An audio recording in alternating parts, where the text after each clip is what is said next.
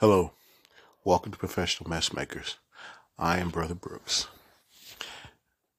Being a professional messmaker / sinner and believing in God means that, you know, our sins have to be accounted for. They have to be atoned for. And in order for us to be redeemed through God in the Old Testament, there's always sacrifices being made, whether it was the firstborn lamb or goat or sheep or the fattest calf or so forth. But in the New Testament, Jesus served as our sacrifice. And when Jesus became our sacrifice, not only wiped away all sin, but he did it for all eternity.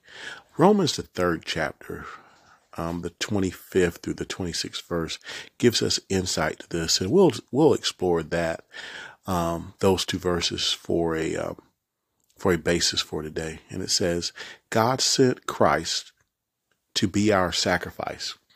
Christ offered his life's blood, so by faith in him we could come to God. And God did this to show that in the past, he was right to be patient and forgive sinners. This also shows that God is right when he accepts people who have faith in him. And I just want to read a portion of that. And God did this to show that in the past, he was right to be patient and forgive sinners. Guys,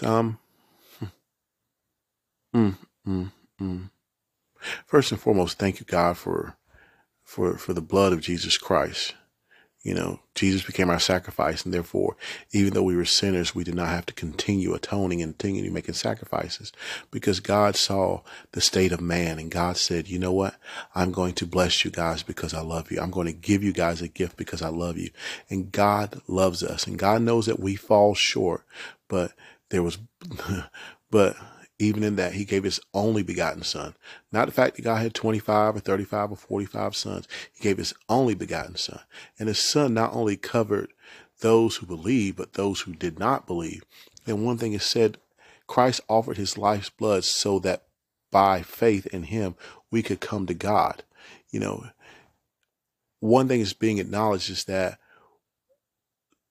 some of us did not have faith at the time. All of us are not believers, but by the offering of his blood, some of us came. So which means Jesus died for non-believers as well. Jesus died for us before we knew the Lord. Jesus gave his life and sacrifice, or shall I say God gave his only begotten son for people who were non-believers. And I don't know if everybody cares about somebody or something. Could you imagine giving up that somebody or something for people who didn't care?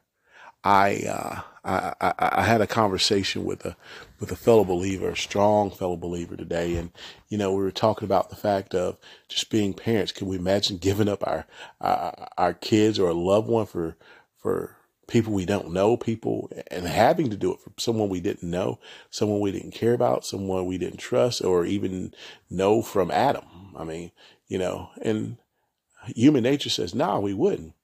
But, I came across a word today in a devotion, and it said that we are not to lean on our own strength, but on the power and the wisdom of God, who molds us and our future days.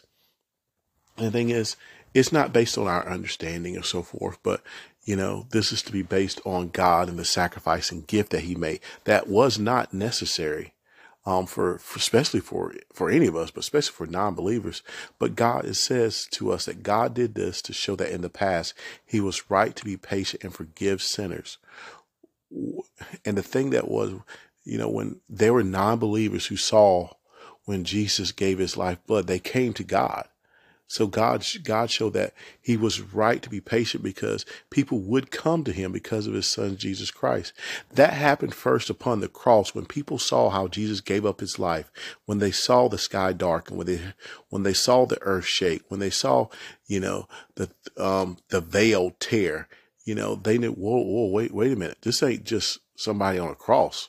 You know, this is more than that. You know, this man very well may be, I am that I am.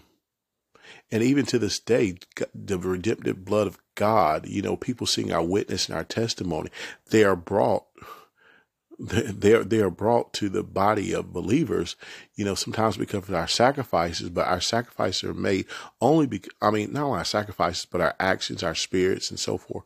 But those are only made because of the sacrifice that Jesus made. So even still, you know, because of the blood of Jesus Christ, you know, they're non-believers who are coming to God in faith. And so thanks, not only was God right to be patient with us and forgive us sinners, but just thankful that God forgave us, that God loves us so much that he didn't give up on us. And that's one thing, guys, we gotta be mindful of.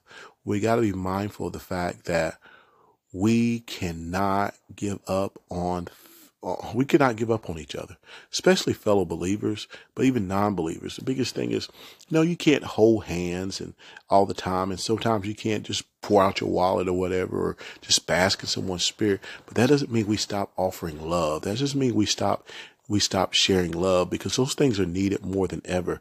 The fact that we consistently operate as an agent of God, as we consistently operate as a child of God, when the opportunity arises, and sometimes even create those opportunities, that means that we are doing God's work. And that is so, so important. So important that we step out and, you know, and we forgive each other and we operate in love. And even with that, sometimes we have to be patient with ourselves. Sometimes we have to forgive ourselves, because we are worthy of forgiveness. We are worthy of grace. We are worthy of mercy. And we have to be mindful, guys, that, you know, we can't beat ourselves up. You know, that is the devil whispering to us, telling us to, you know, that sometimes we aren't worthy. Sometimes we need to, you know, hold our heads down and so forth. And that's not true. That's not necessarily the case. The case is the fact that, you know, we are part of the body of Christ. We are needed. We are loved. And, you know, God made a sacrifice for us for a reason. And, you know, we're to be mindful of the fact that by showing and operating in God's love, we show that we're his kids, we're his children, we belong. And you got, I'm sorry, guys. I had to pause some time because, you know, the revelation of what God's saying is so blissful. You know, it guides us. It keeps us. It sustains us. And it says, I mean, it's just the fact that Christ offered his blood for us, guys, so that not only professional messmakers, professional sinners, but we can be professional children of God. You know, we're invited into the body of Christ, even though we have failed, even though we fail, we falter, even though we're broken, God accepts us. Therefore, let's accept each other. God the Father, we come to you this point in time in prayer. Thank you for another day with your word. We thank you for another day of revelation. We just thank you another day in your spirit. God, allow us to see that you gave the gift of Jesus Christ's blood so that we can have faith, and that some of us are moved by faith to come to you. And thank you for being patient with us. Thank you for forgiving us, God our Father, and allowing us to be a part of your body. Thank you for your glory. Thank you for your honor, and thank you for your grace and mercy. In your name we pray, amen. Well, guys, once again, be you, do you, stay you. Take care.